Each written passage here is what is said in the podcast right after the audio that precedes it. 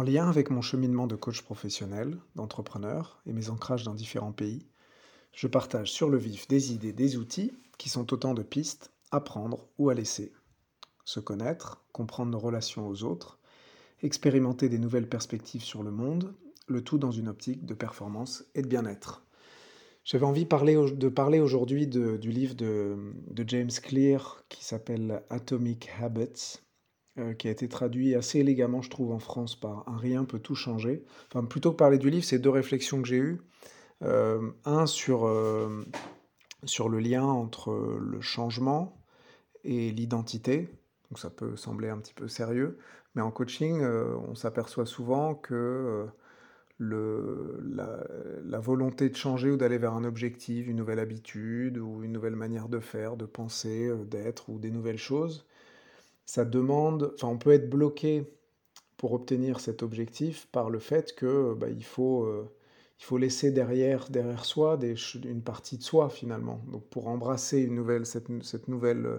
ces nouveaux éléments, ces nouvelles caractéristiques, donc si euh, on veut, je sais pas, passer du temps en famille, bah, du coup ça demande de peut-être laisser l'identité d'une personne qui passe beaucoup de temps à travailler, ou enfin on peut imaginer assez facilement, et ça, ça peut ça peut réellement freiner, euh, empêcher, bloquer, créer des blocages assez profonds. Donc ça, c'est assez négatif. Et ce que j'aime bien dans, le livre de James Clear,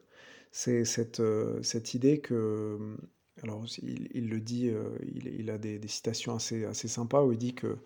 entreprendre une action ou une nouvelle, habitude est un vote envers la personne, la personne à laquelle on veut s'identifier, ou en tout cas un vote pour cette nouvelle identité qu'on veut, à laquelle on veut accéder. Et, je trouve ça assez intéressant de le voir, euh, de, le voir de, cette manière-là, de se dire que petit à petit, et ça va être le cœur d'ailleurs de, la pratique qu'il propose, ou en tout cas du mécanisme qu'il décrit dont je vais vous parler, euh, que, que, le fait de, faire des actions, des, même toutes petites qu'elles soient, permet de, renforcer cette nouvelle identité qu'on ces nouveaux éléments qu'on souhaite intégrer à, sa manière de faire. Et donc, il, regarde le mécanisme du changement à travers cette, euh, cette, logique-là. Et il dit, euh, bah, plutôt que, que... En fait, donc, la, citation est la suivante, c'est une, une habitude doit d'abord être établie avant d'être améliorée ou d'être raffinée, affinée. Et donc l'idée, c'est de mettre en place une petite action. Donc si je prends par exemple le running ou le fait de courir, euh, courir 5 minutes par, euh, par jour ou 3 minutes par jour, 5 fois par semaine, euh, ou en tout cas si c'est voilà, l'objectif le, plus petit possible qui est, qui est accessible, pour ensuite, éventuellement, une fois que la pratique est installée, qu'on s'est rendu compte que bah, arrive à le faire régulièrement,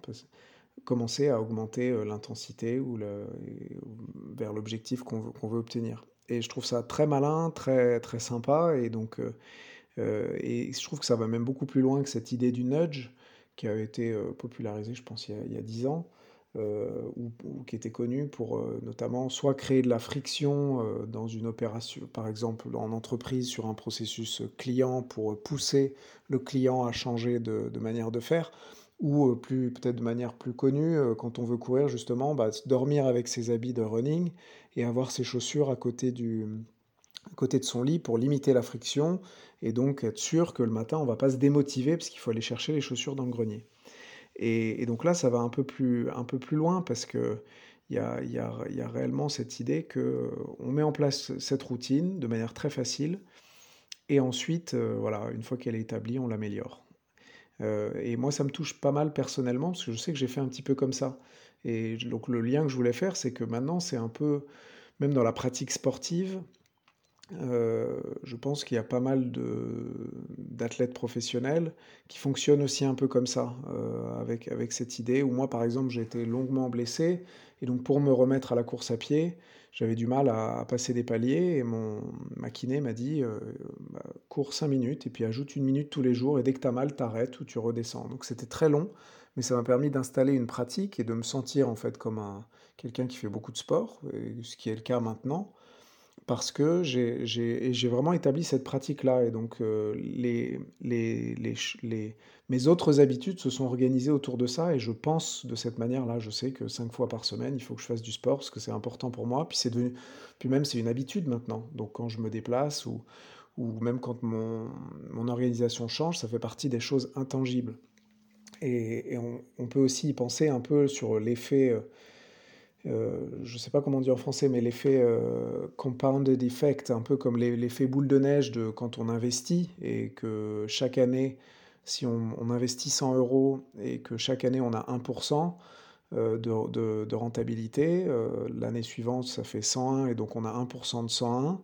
et l'année suivante donc on a 102,2 et donc donc le le le principal grossit et donc ça fait qu'il y a un effet boule de neige parce que le même si la rentabilité est la même, la masse sur laquelle on a de la rentabilité augmente. Et donc il y a un peu cet effet boule de neige, je trouve, et il, évoquait, euh, donc James Clear évoquait le- l'effet, par exemple, sur la lecture. Au lieu de lire euh, deux livres par an au moment de l'été, il est possible de lire, euh, de lire 10 minutes par jour. Du coup, on met en place cette habitude qui est juste 10 minutes ou 5 minutes par jour.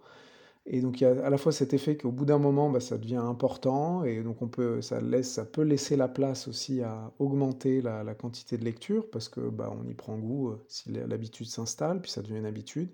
Puis si on fait 5 minutes, peut-être qu'on a du temps, pourquoi pas faire 20 minutes. Mais en tout cas, en, en installant même 5 minutes ou 10 minutes par jour,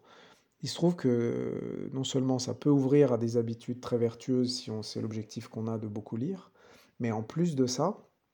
et ben, ça le fait de lire 10 minutes par jour et même de s'en tenir à ça sans augmenter, bah, si on compte, dans 20 ans, bah, on sera probablement plus érudit on connaîtra beaucoup de choses et donc heu, je trouvais ce double effet qui se coule très intéressant.